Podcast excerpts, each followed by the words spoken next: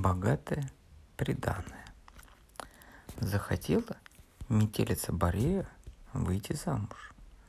Полетела она в Сирок, южному ветру, и говорит, «Дон Сирок, не хочешь на мне жениться?»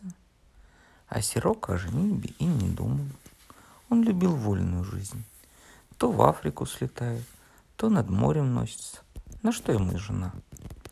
Он ответил, он, понимаешь ли, Донна Барея, когда два бедняка женятся, они богаче не становятся.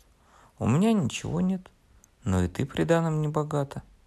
Как это не богата, обиделась Борея. У самого богатого короля не столько золота и серебра, как у меня. Тут Борея принялся дуть изо всех сил, так, что сам дух захватывал. А всякому известно, что бывает, когда задует метелица Борея. Дула она три дня и три ночи, покрыла снегом холмы и долины, припорошила крыши домов. Блестят на солнце снежинки, искрятся, словно чистое серебро. И это Дон Баре? Как это? Разве это не мое преданное? Разве у меня мало серебра?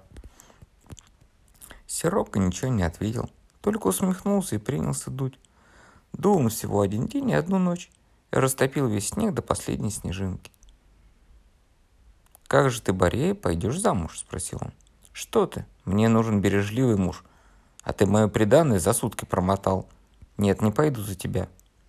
С тех пор Борея рассыпает свое серебро только тогда, когда сирока носится где-то далеко-далеко –